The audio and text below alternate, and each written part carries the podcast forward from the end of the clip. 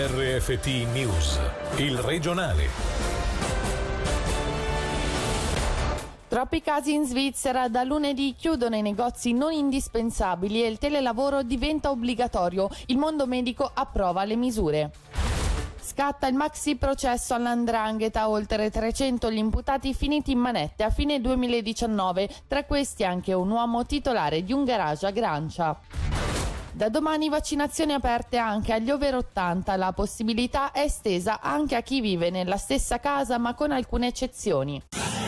Buonasera dalla redazione. La Svizzera da lunedì in semi-lockdown. L'ha annunciato oggi il Consiglio federale. Chiuderanno i negozi che non vendono beni di prima necessità e il telelavoro diventerà obbligatorio. Su tutte le decisioni annunciate oggi a Berna sentiamo Alessia Bergamaschi.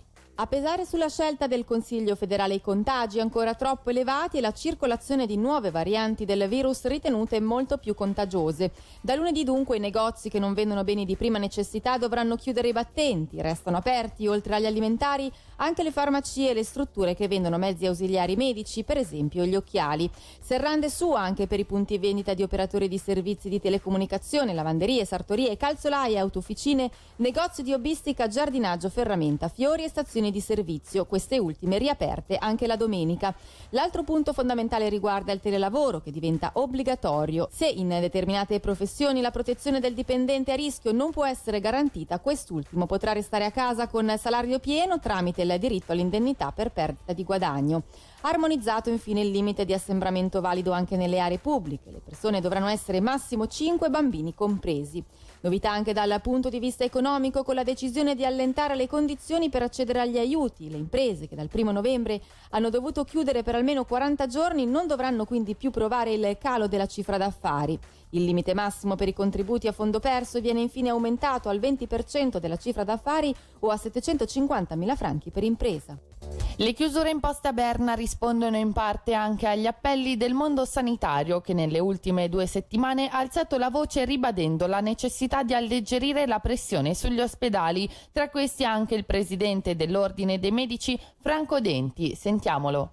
Svizzera e il Canton Ticino hanno pensato di essere diversi dagli altri paesi il Covid ha presentato sostanzialmente il conto. Il Consiglio federale ha accolto le richieste del mondo sanitario ed oggi noi vediamo un futuro con un po' più di speranza. Credo che il Consiglio federale oggi sia proattivo, quindi voglia agire di anticipo sulla terza ondata. Sarebbe una terza ondata che potrebbe sovrapporsi alla seconda ondata che in Ticino e in Svizzera ancora dei valori molto, molto alti. Probabilmente il Consiglio federale è un po' preoccupato per quello che potrebbe essere la, la variante inglese che abbiamo visto molto aggressiva che raddoppia in 24 ore il numero di casi. Credo che il Consiglio federale con questa azione voglia in qualche modo cercare di attenuare l'arrivo di questa variante inglese. Vediamo nelle prossime settimane, riusciamo di mettere qualche paziente in più, ma le cure intense purtroppo sono ancora sovraccariche. Siamo fiduciosi, queste misure secondo me erano dovute, si imponevano e dà molta speranza al mondo sanitario. Toccati dalle misure annunciate oggi sono dunque ancora soprattutto i negozi che ora chiedono un sostegno immediato per far fronte alla situazione. Sentiamo l'intervista raccolta poco fa in diretta da Diana Crivelli e Davide Rotondo a Lorenza Sommaruga, presidente della Federcommercio.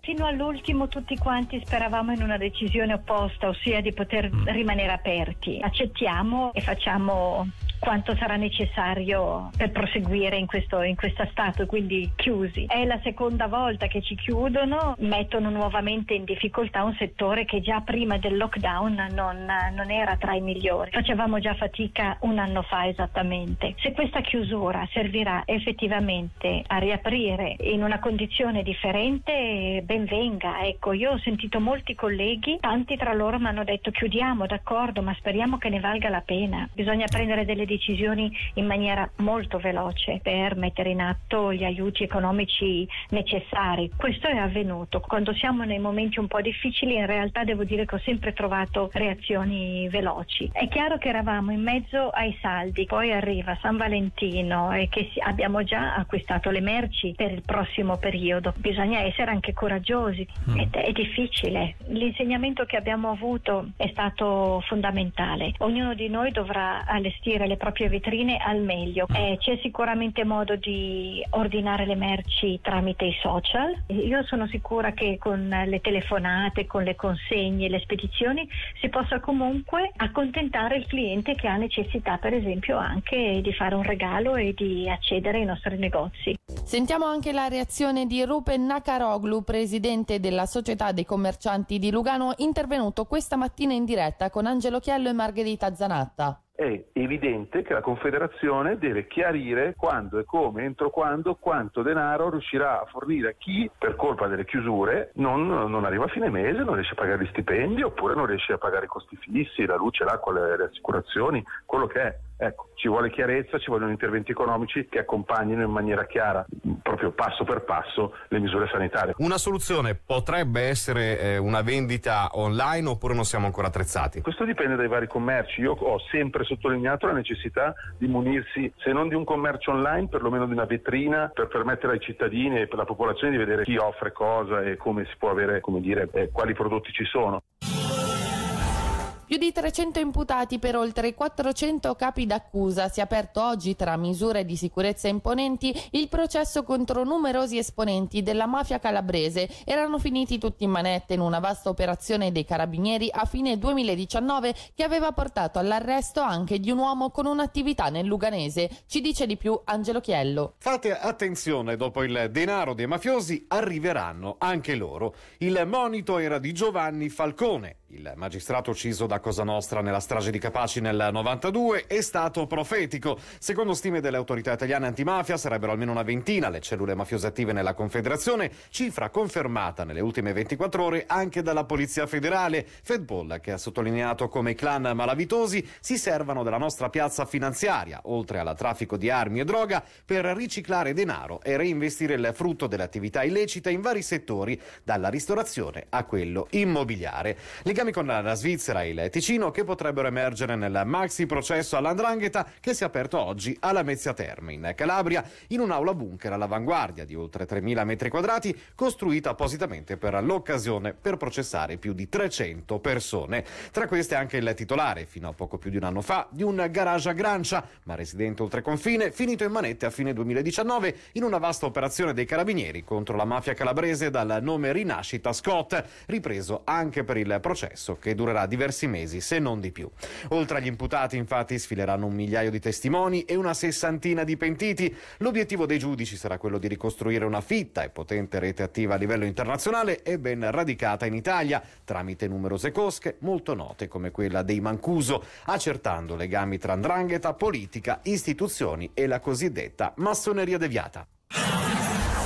Da domani in Ticino anche gli over 80 potranno accedere al vaccino, una possibilità resa effettiva dall'arrivo del preparato di Moderna. Per i dettagli sentiamo ancora Alessia Bergamaschi. La campagna di vaccinazione in Ticino prosegue a gonfie vele. Dopo una sola settimana da domani sarà possibile vaccinare anche i cittadini a partire dagli 80 anni. La disponibilità di vaccino con l'arrivo di quello di Moderna omologato ieri da Swissmedic darà infatti la possibilità al cantone di passare al prossimo step dopo il primo nelle case anziani tra ospiti operatori e gli over 85.